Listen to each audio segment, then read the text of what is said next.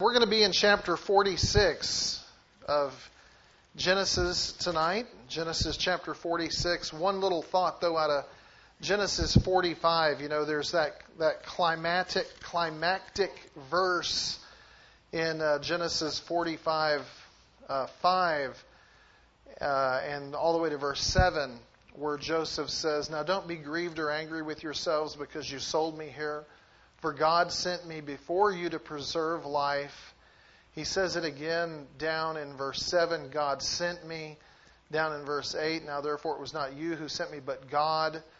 Um, so he's finally, you know, gotten all the pieces together and sees clearly this is why all these things happen. And we've talked a lot about this week about kind of looking back at your life and seeing how all of these things kind of line up and where God has you now where He has you now, and you can see how you got there many times. Uh, I didn't finish telling you, though, the story of one of the leaders in my church who, uh, if you were here one of the nights, I mentioned this is a guy in my church who, uh, when he was two years old, his mother dropped him at a rest stop in Arizona on I 40 and left.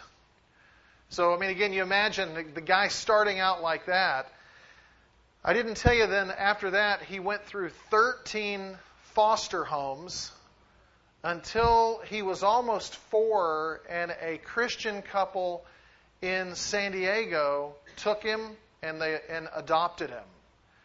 And um, so he grew up in a Christian home. Then he went into the army and uh, came to know the Lord, became a chaplain's assistant in the Army, got out of the Army after 20 years, became the chaplain at the Veterans Home in Barstow, and just retired a couple of weeks ago. Uh, in the middle of all that, he actually found four uh, biological siblings that he never knew existed.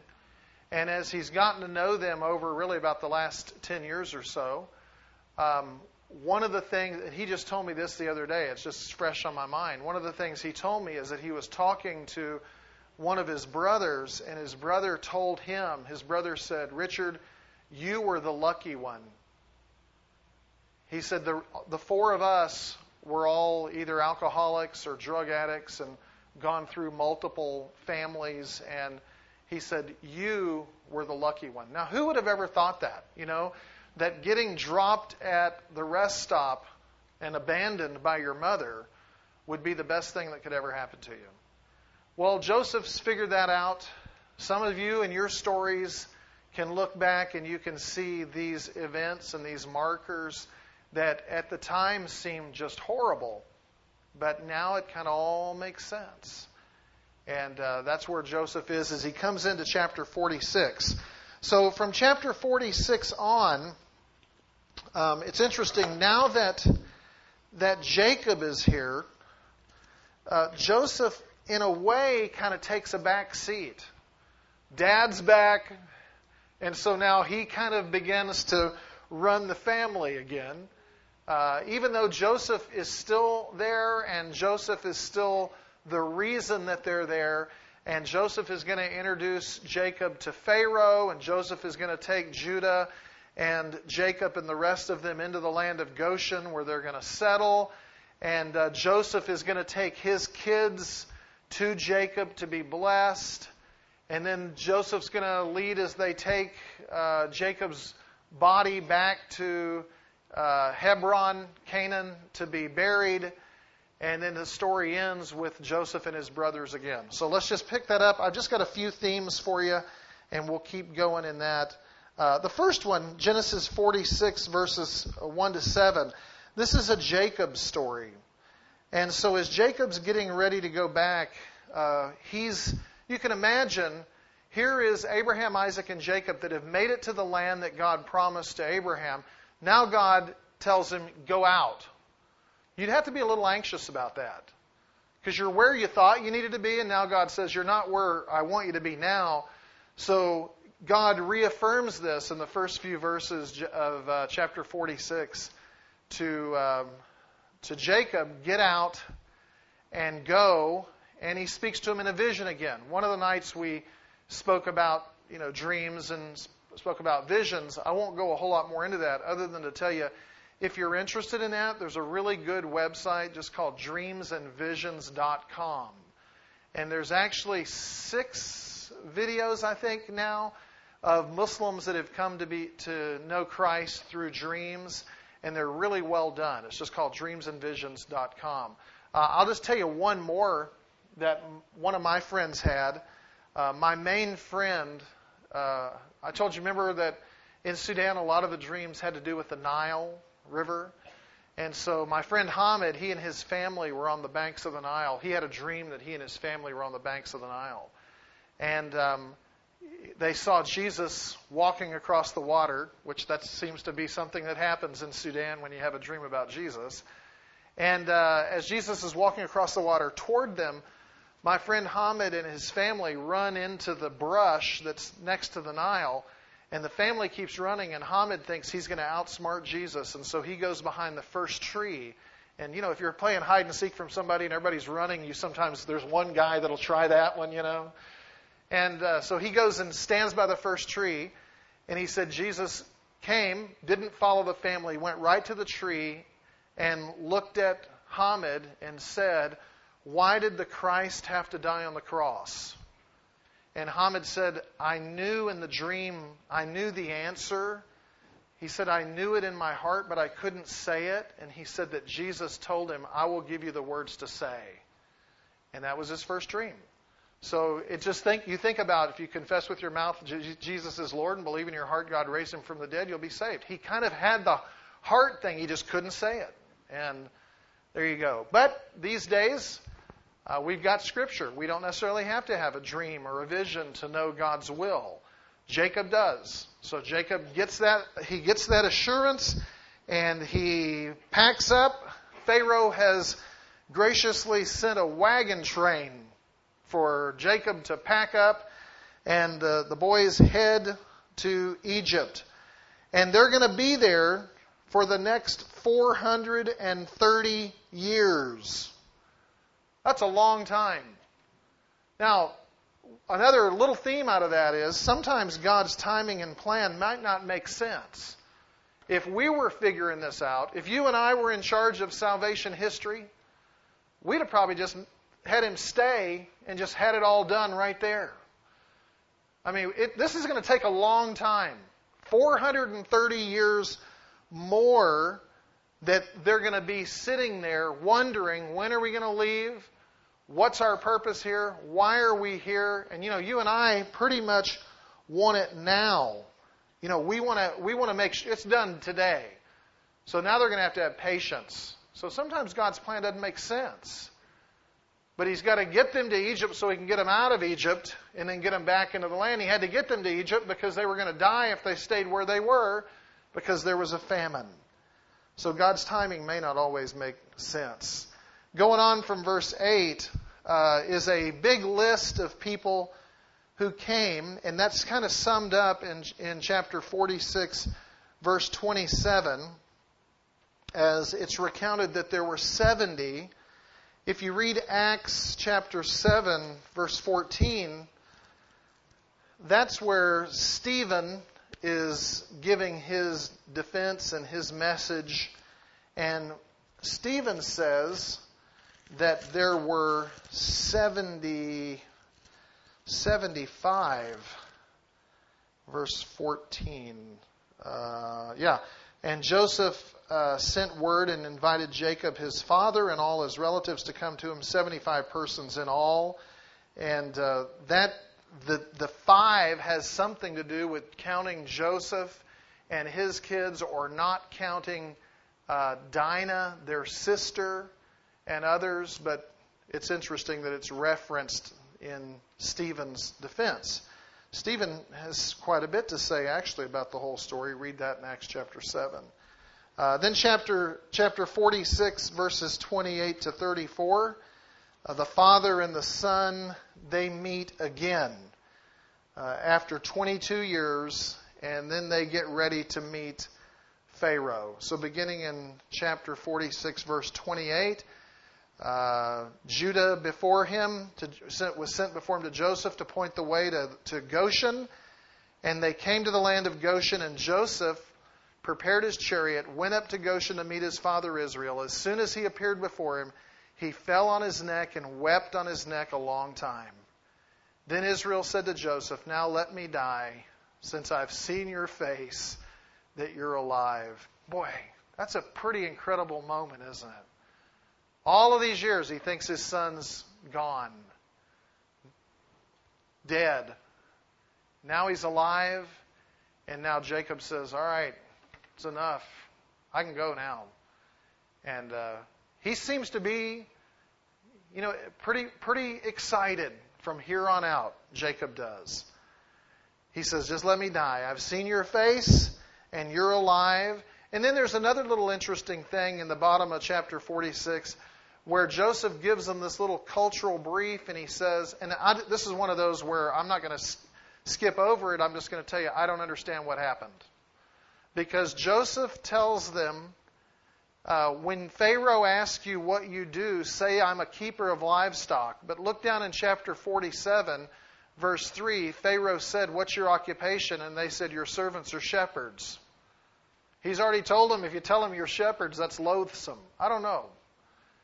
And then at the end, Pharaoh says, and if you read through chapter 47, uh, when they go to the land of Goshen, Pharaoh says, and if you know other guys that can take care of my flocks and my herds, no, he actually says, if you know other people that can take care of my herds, uh, look down in verse 6, chapter 47, verse 6. If you know any capable among them, then put them in charge of my livestock. The livestock's the word for cattle. The shepherds had something to do with sheep. So somewhere along there, Pharaoh does understand that these guys handle cows. And so they're all put out there.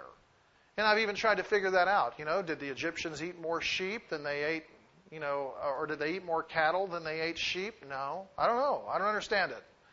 It's just loathsome. All right? Shepherds were loathsome. So tell them you work with livestock. So they get to the land of Goshen. Uh, and then there's an interesting little interlude in chapter 47 where Joseph introduces Jacob to Pharaoh. And uh, Jacob is going to bless Pharaoh. Now that's interesting. You know, here's the old guy. He comes in. He's even going to tell him, look how old he is down in verse 9. Pharaoh says, Dude, how old are you? He says, I'm 130. Few and unpleasant have been the years of my life nor have they attained the years that my fathers lived during the days of their sojourn. That's not really a happy line, is it? So in other words, I've had a miserable life and I haven't lived as long as my parents. That's what he says, you know? It's been hard. But he, it says he blessed him, and then he has that little talk with Pharaoh, and then it says he blessed him again. Look in verse 10. So Jacob blesses Pharaoh. And a, a, again, a, a little theme here, a little theme is you can bless people or you can curse people. That's a New Testament theme. Every day you have the chance to bless people or not. And it's interesting, you know, when you watch, and I'm with my people, and you go different places to watch how our folks react to people at the Department of Motor Vehicles, people in customer service, people at restaurants, as you're driving. It's interesting. Do we bless people or not? James said, Isn't it crazy that out of your mouth comes blessings? You bless God and you praise God and you curse men. How, he says, Brothers, that shouldn't be. But you have, you have the chance to either bless people every day with what you say and with what you do or not. And we all know people that do, and we, we all know people that don't, don't we? I mean, I have people and you have people that when you're around them, they give you life. This is what Jacob's doing. He's telling Pharaoh, blessings upon you. You know, peace. It's like a Sudanese greeting. When you greet someone in Sudan, you don't just go, How's it going? Let's go. You know, you go, How are you? How is your family? How are your children? How is the home? I hope your health is well. You know, you're just going on and on. just showering them, in, and then you're like, Inshallah, quiet. If it's okay, if God wills, it's good. Inshallah, salam. If God wills, there's peace. You're just putting all that on them. So Jacob does it, and we, we have a chance to do that, don't we? We all know people that do, and then we all know people that just suck life from us. I mean, I have people, like, I'm sure you don't, Bill, but there's people, there's, there's one particular guy, in, and on Sunday mornings, after the worship time, I'll see him, and you know, it's kind of like we make eye contact, but with Lee, I am ready to go talk to him. Because he's a guy who every time he comes to me, he's given me life and he's wanting, he's one of those guys that says, Hey, do you think I could stop by? I don't want to bother you, don't want to take your time, but could we stop by and talk about the Bible sometime? I mean, in my mind, I'm thinking, wait a minute, you don't want to, you don't want to stop by and say the, you know, the worship service went too long, or it wasn't cool enough in the auditorium, or the sound was bad. No, can I just come by and talk about the Bible? I've got some stuff that's really, just want to, you know, I'm like, anytime, anytime. Then there's other people, you know, you get a text from them and it says, we need to talk. And you're like, oh gosh. Now, you know, and usually at our church it's like between worship services. I don't think so, you know? No. But I mean, that's a little theme in the story. This idea in the Old Testament and in the New Testament of blessing people. Wishing in Chad, this is there's a really cool greeting. In Arabic and Chad, when you greet somebody, you say inta afi. And afi, el afia, the afia in Arabic is like your whole being. Is your whole being good? That's a really cool greeting. And we've got a chance to do that. You know, you just have to be aware, right? You have to be sort of in a in a spiritual walk to notice, like Joseph when he's in prison, is the cupbearer and the baker, are their faces long? Is it a chance for you to bless somebody? So he blesses them. And uh, then he's got this unusual boldness. You know, I guess when you're 100 and uh, you know 130 and you've had a cruddy life, you don't care what you say. So he's just incredibly bold in front of Pharaoh. And I think that's neat. The, the chapter 47 ends with Joseph's administration of the land. And this is this is pretty amazing from chapter 47 beginning in verse 13 all the way to um, all the way to verse 25 here's what happens. It's the time of famine Joseph is running the country. First, they buy the grain. Then they don't have any money to buy the grain, so they give their livestock. Then they don't have any money to feed, to, to, to buy grain again, so they give their land.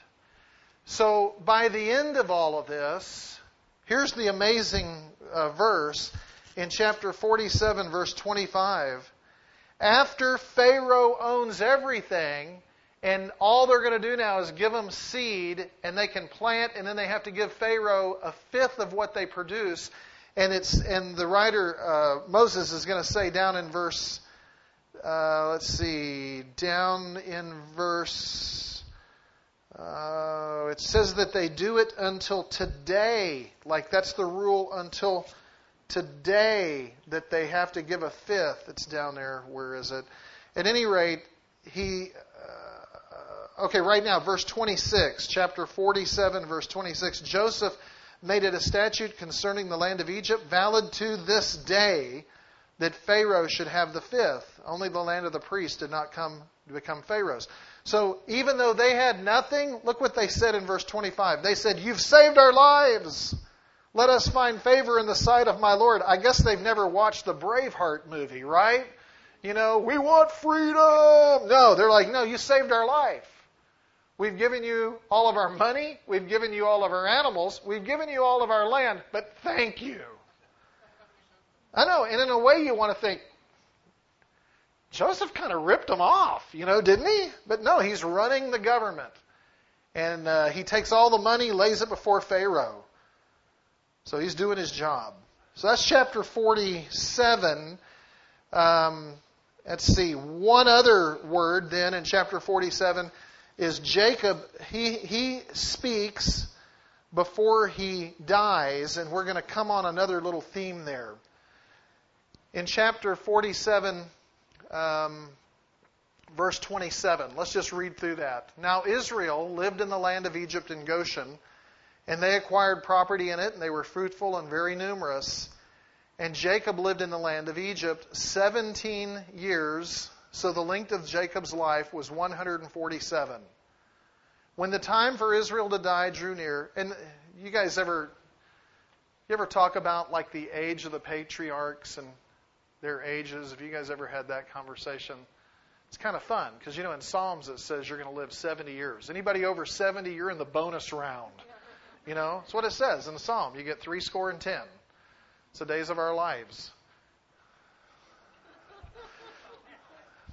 All right, I'll leave that one. So he leaves he, he's 147, and the time for him to die drew near. He called his son Joseph and said, Please, if I've found favor in your sight, place now your hand under my thigh and deal with me in kindness. Uh, the under the thigh thing, that's not a theme, that's not a major point. It's just kind of a, a way to seal a covenant. It's like a handshake. Uh, and in fact, it's a little more graphic than just. Remember, anybody old enough to remember the Marx brothers? And Harpo Marx would always walk up to somebody and just take their leg and like that. Well, yeah, that's kind of interesting. But that's not what they're doing. That's not what's happening here. And he's not just sitting by and putting his hand on him. So uh, they're, they're, but this is their, their way to solidify and, and put some solemnness to this commitment. He says, Put your hand under my thigh, deal with me in kindness and faithfulness. Don't bury me in Egypt. Now, the writer of the book of Hebrews, and I've got that passage in the front of the notes, he's going to say, These guys looked in faith to say, we're not going to be here forever. We're going back to the promised land. And Joseph, if you fast forward, is going to say the same thing uh, over in ver, uh, chapter 50, verse 25. He says, God will, uh, you're going to, God will take care of you. Carry my bones up from here. And then chapter 47, verse 30, yeah, that's I've got that that line in your notes. That's where uh, Jacob says, "I'm going to lie down with my fathers, carry me out of Egypt, bury me in that burial place." And he said, "I will do as you have said." So here's a, a little theme there.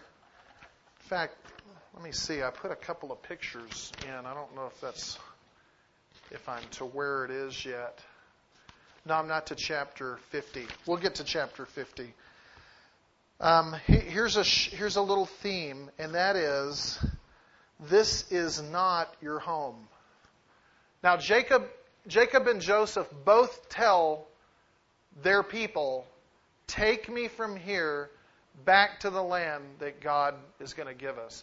That's a pretty interesting and pretty similar picture to us in that in Scripture it says that our citizenship is in heaven, from which we eagerly wait for a Savior, the Lord Jesus Christ.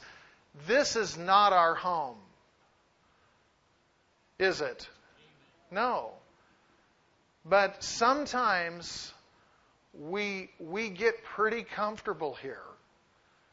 I, I know often our prayer times at our church are prayers more to keep people out of heaven by you know God healing them, and not nothing wrong with that, than to pray individually for people to come to know the Lord and get in. And and I think part of what makes it where well, let me tell you two two quick stories. Um, I've hinted about what happened to a group of our missionaries in northern Iraq. So we had in uh, March of 20, 2004 we had uh, five of our missionaries were in a truck looking to do water projects in Mosul. They got in some traffic in the city. Bad guys stopped in traffic, got out with machine guns, and fired all over the truck. It killed three of them right away. And then David McDonnell and his wife Carrie, whose, whose wedding I had done about a year and a half earlier, they, were, they had worked with me in Jordan and Sudan. Um, David got Carrie out of the car. She was shot 21 times and lived. Yeah. David was shot once and later that night died in a helicopter from Mosul to Baghdad. Fast forward about a week or so, really, I think it's about 14 days, and we were doing Karen McDonnell or Karen Watson's funeral at the Valley Baptist Church in Bakersfield. Huge funeral. She'd been a deputy sheriff in Kern County. Um, Jerry Rankin, the president of the International Mission Board, was there. Big deal. And so I'm I'm one of the three speakers for it.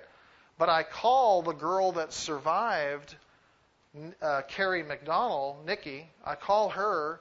She's in Parkland Hospital. After she was shot, they went to the army base in Mosul. They put her in a coma for a week, and then when she woke up, she was in Parkland Hospital. And then she'd been told that her husband had died, that the Elliotts had died, that Karen Watson had died. And so I called her up before the funeral and I said, uh, Nikki, I'm about to speak at Karen's funeral. Do you want me to, what would you want me to say? And I still remember on the phone, she just was frantic and she said, You got to tell them we can't live like this is home. We got to quit living like this is home. And at that point, you've just lost your husband and your, your best missionary friends. And she's a 25 year old widow from her husband now gone. And this is, it, I, it's just always made an impact on me that she was so focused to say, this isn't home. But wow, we get comfortable here, don't we? We do. And, uh, and maybe that's why people and believers that are in other countries where it's not so comfortable seem to have a little more urgency. I went to speak at in Sudan. I'm sorry, I won't tell you many more Sudan. You're, I'm going to be gone here in just a few minutes. Yeah. Uh, in Sudan, it was so cool. For two years, we didn't have a telephone or the internet. And if somebody wanted you, they had to just come to your house. That was the best years of our life. And it was great because we had small children. And man, so, but here was typically what happened. And so one, one night on a Wednesday, somebody was knocking at our gate. And I went and opened the gate, and the guy there says, um, he says, You're preaching Friday, and uh, we want you to preach on church discipline. You have three one and a half hour sessions, and we'll take a tea break in between. And I'll meet you. And he named the village, uh, one of the little shanty towns around Khartoum, Sudan, where I would meet him. And so uh, I said, okay. So Merla, my wife, would drop me if I was going to speak somewhere, and I'd usually go to these house church meetings, and she'd drop me a ways away, and I'd walk in so nobody saw the khawaja, that's what they called us. Nobody saw my car near there, and then we'd get in trouble. So Merla dropped me. I walked on in. A guy kind of met my contact. We walked in, and there was a mud brick wall and a gate. And we opened the gate, and I stepped into the gate. And there was an area about the size of these two chair sections, and there was about 300 people on metal benches under a bamboo covering. And this was in the spring in Sudan. It was about 105. And they were all sitting outside, men on one side, women on the other. I preached for an hour and a half, and then we had hot tea and then I preached for another hour and a half, and then we had more hot tea and biscuits, crackers, cookies, that's what they are. And then we had an hour of question and answer. And I just remember walking away from there thinking, good grief. Can you imagine us getting a hundred people to sit under a bamboo roof on metal benches for four or five hours, hungry, you know, for the word? And the reason those people are hungry is they realize that that's not their home. It's not. They're not staying there forever. And boy, they grasp onto the gospel because there's the hope that there's eternity with Jesus. And sometimes it's hard for us to understand what's eternity going to be like. How could it be better than my big screen TV and you know what I got at the drive-through? You know, I think sometimes that's our that's our enemy uh, to to realizing and living. If you if you and if you read Jacob and Joseph and if you get the tone in their voice, they're like, "You make sure you don't leave me here. I'm not staying here. I'm going to the land that God promised me." And I, I just wonder what kind of passion we have thinking about that. You know. Uh, my mother's got it, and sometimes I think she's weird. She's like, I know more people in heaven now than I know here. I'm ready to go. Let's go. Like, mom, you know, we don't want you to, you know, drive off the road or anything. You know.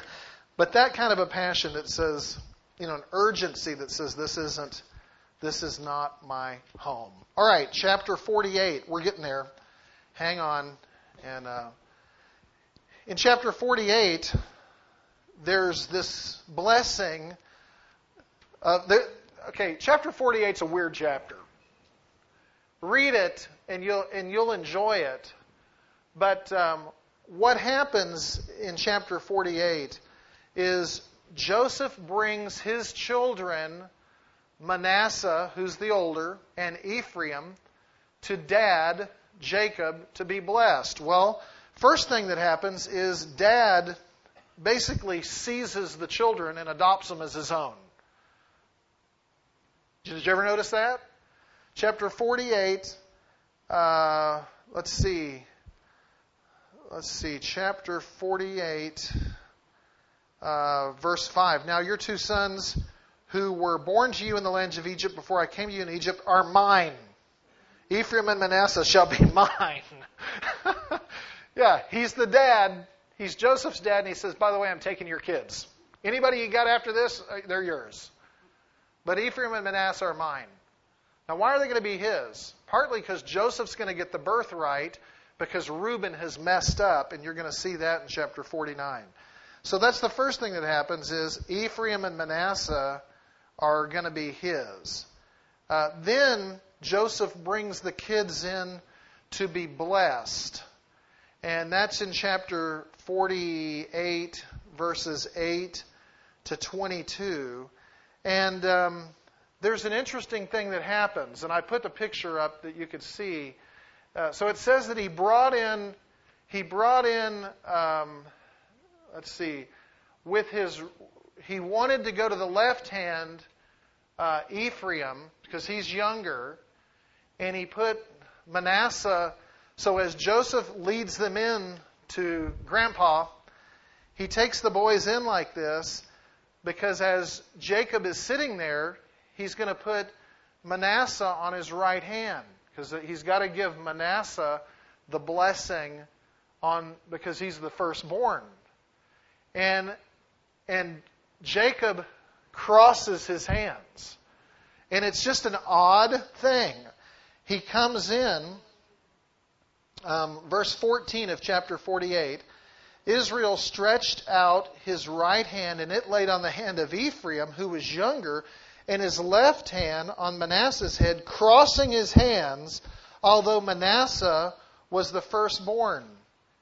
Again, if you think about it, who was firstborn in Jacob or Esau? Esau. And that got switched.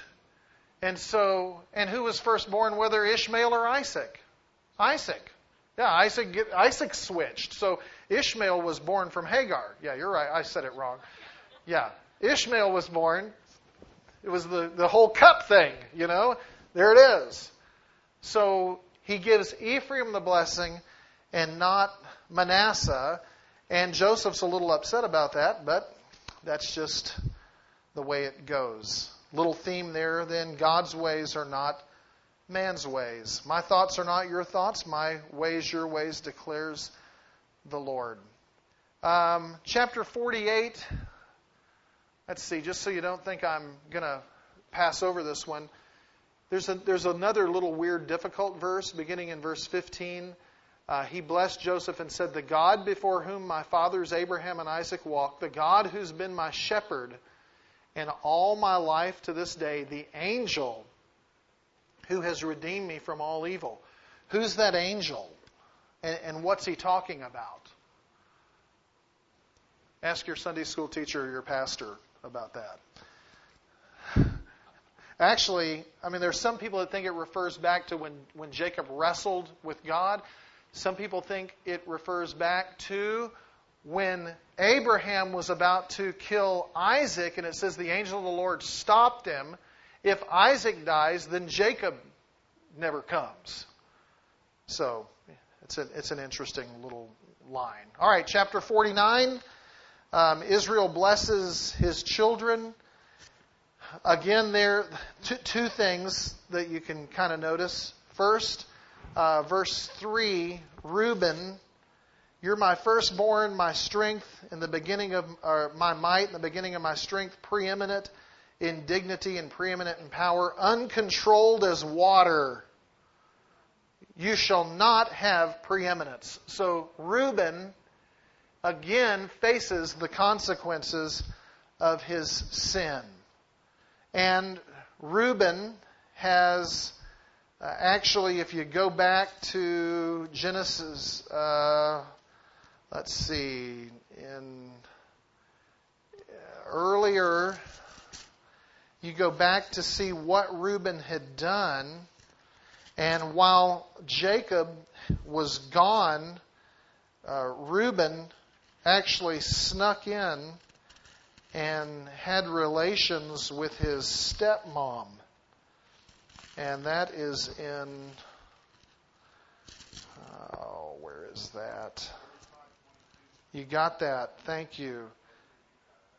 I got it right there? Oh, there it is on the screen. Ah. There it is. Somebody thought about it. There it is. I'm sorry. All right, let me push on.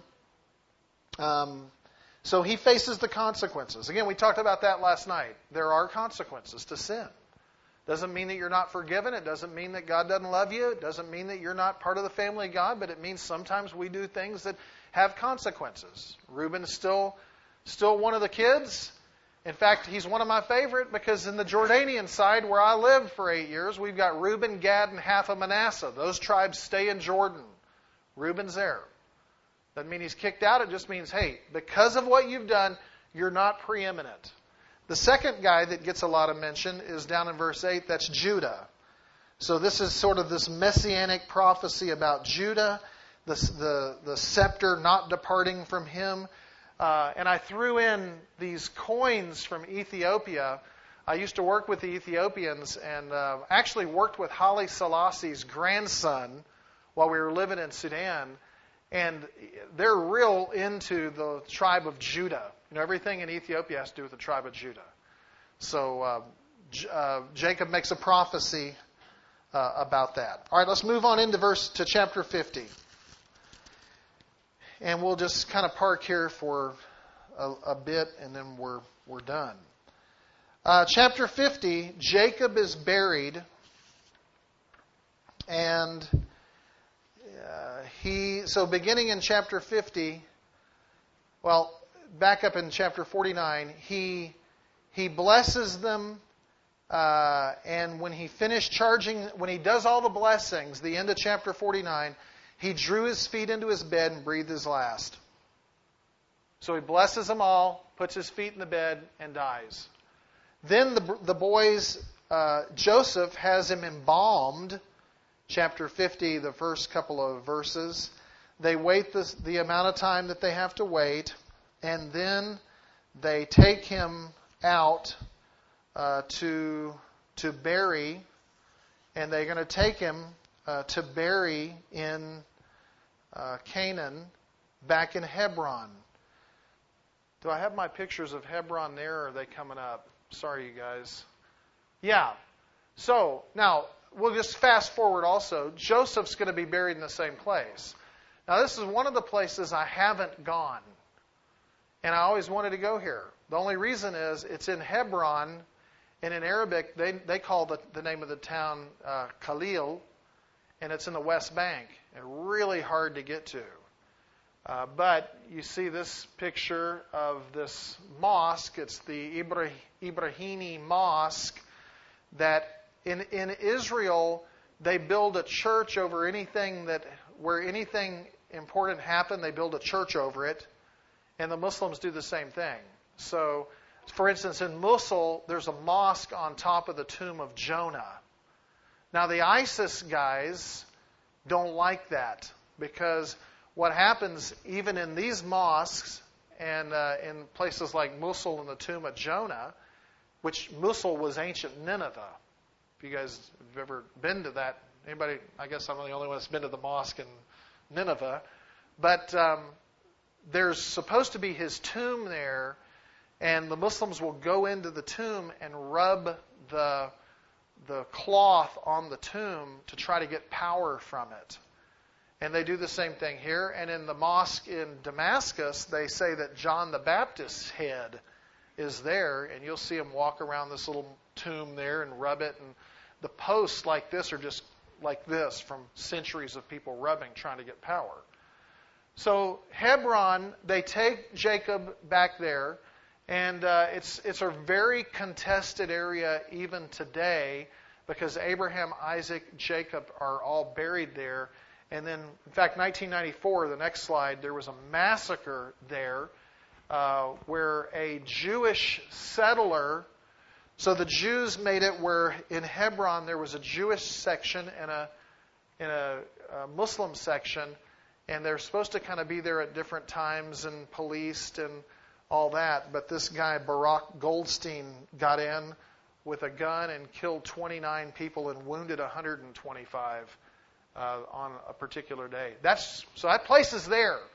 So they take Jacob back, they bury him, and uh, they're going to bury Joseph uh, there later as well. But in the meantime, the brothers begin to think, verse 15 of chapter 50, it, this thing is about to come full circle. So the brothers are going to think, the brothers think, now that dad's dead, Joseph's going to get us. And Joseph reassures him and he says, I'm here for a reason. You didn't do this. Don't worry. I'm going to take care of you. And, and he tells him, verse 19, don't be afraid, for am I in God's place? And as for you, you meant it evil against me, but God meant it for good in order to bring about this present result to prepare many people, to preserve many people alive. Here's the theme Joseph was where he was placed for a reason, and you are where you're placed for a reason. You are in your workplace, you are in your neighborhood, you are in your social circles for a reason. It's not an accident that you're there. One of the best evangelists that I had in my church was a little old lady that worked at the gas company. And I call her little and old because she was like in her 60s. yeah. And uh, I know. Remember, if you're 70 or above, you're in the bonus round. You can't talk. She's, she's in her 60s working at the gas company. And she was one of those ladies that just said to her colleagues, after her husband had left her, after 30 years of marriage, and after they saw how she reacted to that, and they said, What's different about you? How can you still be happy? And how can you still have joy? And she shared her faith, and from her, I had three families that connected to the gas company that come to our church and come to know the Lord just through her. She knew she was at the gas company for a reason before I left Barstow the first time, in, uh, or the, the last and only time, because I'm not leaving again, I told them they have to get me two cemetery plots at Mountain View Cemetery now. Before I left the first time, I had a list of seven guys that I was praying for to see come to know Christ. And in about a six month time, six of those seven guys came to know Christ which is a pretty good thing. If you guys would decide we're going to pray for people to come to know Christ, it's amazing that God actually tends to respond to that. And I think that's scriptural to do. So six of the seven guys came to Christ. The, the seventh guy was my good friend Mark Hamilton, who owned Hamilton Realty in Barstow. His mom, Carrie, did her funeral just a few years ago. So I took Mark to lunch and, and like, all right, I've got six out of the seven. Mark, tell me, you know, why aren't? Are you, is there any reason you don't want to turn from, you know, turn from your sin and trust Christ right now? And he says, you know what? There's just too much for me to give up. I like my life. I like my BMW. I like my car. I like what I'm doing. Just too much to give up. All right. I left, pretty upset, you know, not knowing what was going to happen. I didn't want Mark to go to hell. About two weeks later, uh, Mark called me and he said, uh, Preacher, you're not going to believe this, but last night I got saved. And I said, How did that happen, Mark? I wasn't there. And he said, he said, You're not going to believe this. He said, We were at the fair at Victorville, and my wife filled out a card from a bed salesman. Last night, the bed salesman came over. His wife's a UPS driver. She's still our UPS driver. And he said, uh, Last night the bed salesman came over to talk to us about the bed. After about 10 minutes, my wife got tired. She went to sleep. He let, he, she left me in the living room with the bed salesman. And after about 10 more minutes, the bed salesman said, Mr. Hamilton, I can tell you're not interested in buying a bed, but let me talk to you about something you might be interested in. And the bed salesman shared Christ with my good friend, and he tells me on the telephone, I knelt down in the middle of my living room floor with the bed salesman and prayed to receive Christ. That bed salesman was there for a reason. And that, that, folks, is called missional living. When you decide that you're placed in your neighborhood, not just because it was a nice house, but because there's a group of people around you that are an unreached people group that need to know about Christ. And that you're placed in the workplace, not just because you're smart and you know how to use a slide ruler. They still use those? No?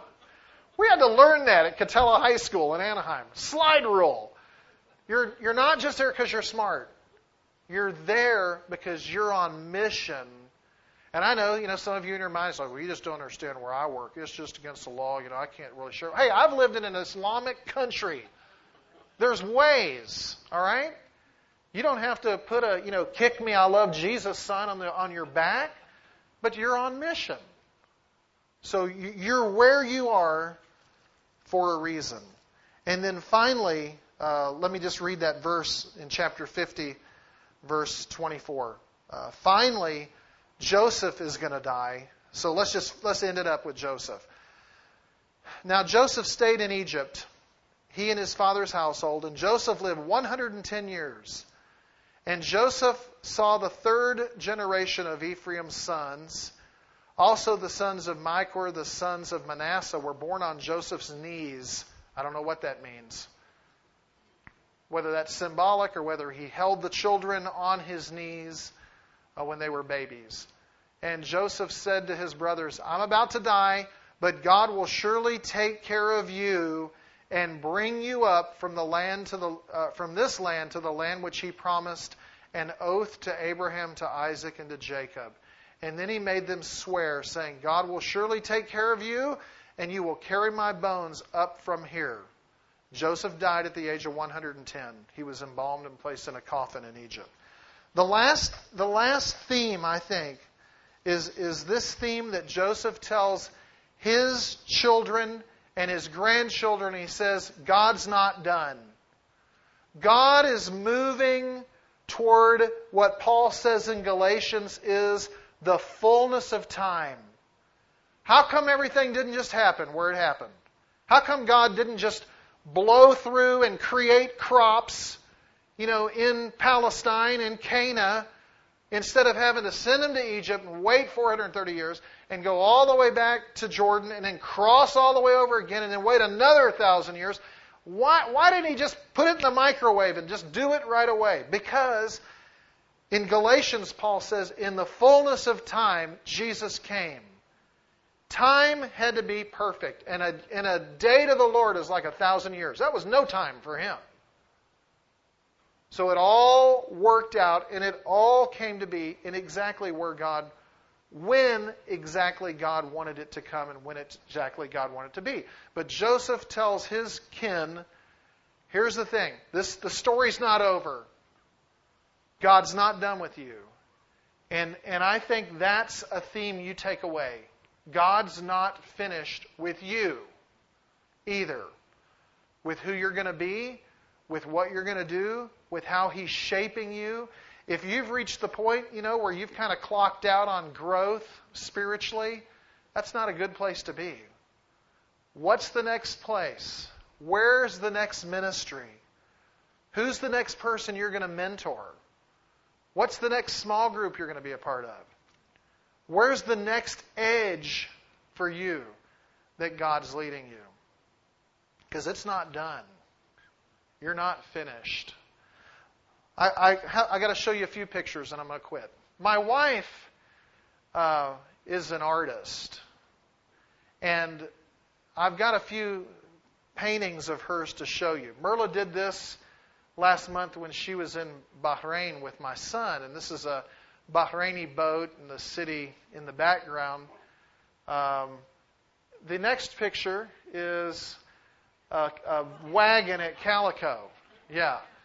And she just, you know, just liked that little wagon and painted the wagon a calico. Uh, the next one is my son Sam. And this was a project that she had to do in a class, and it's got it's a particular style, and you can see the chunky kind of paint on it. It's a pretty big painting, but that's my son Sam eating a bowl of cereal. And then the last one is a window in New Mexico. And um, I think Merla's pretty pretty good. The weird thing about Merla, though, is these are probably the four out of her hundred or so paintings that are actually finished. She gets to the point, and we've had discussions about this, and we might have to go to Genesis counseling over it. Because we've had discussions about how is it, honey, that you can do such a good job, but you she's probably got literal no, I'm exaggerating, but she probably has 40 paintings that aren't finished. And one of them is Route 66 with the emblem in the middle, and she'll just get like 95% done and then just kind of start over. Like, what are you doing? I'm just not ready. It's just not done. It's just I, I just can't just like finish it, you know? I'll finish it. Here. There, you know? Finish it. But in a way, you know, that's kind of like who we are, isn't it? I mean, some of you, God's nearly had you done, and then something's happened, and man, it just gets wiped away, and it's almost like it's a new thing going on. Some of you, yeah, the painting's almost done, but there's still some edges to finish, still some detail to map out. And at the end of the day, you know, I, I think you just you realize God's not finished with you where you are. You're where you are for a reason. And I just love Philippians 1 6, that I'm confident of this very thing, that he who began a good work in you will perfect it until the day of Christ Jesus.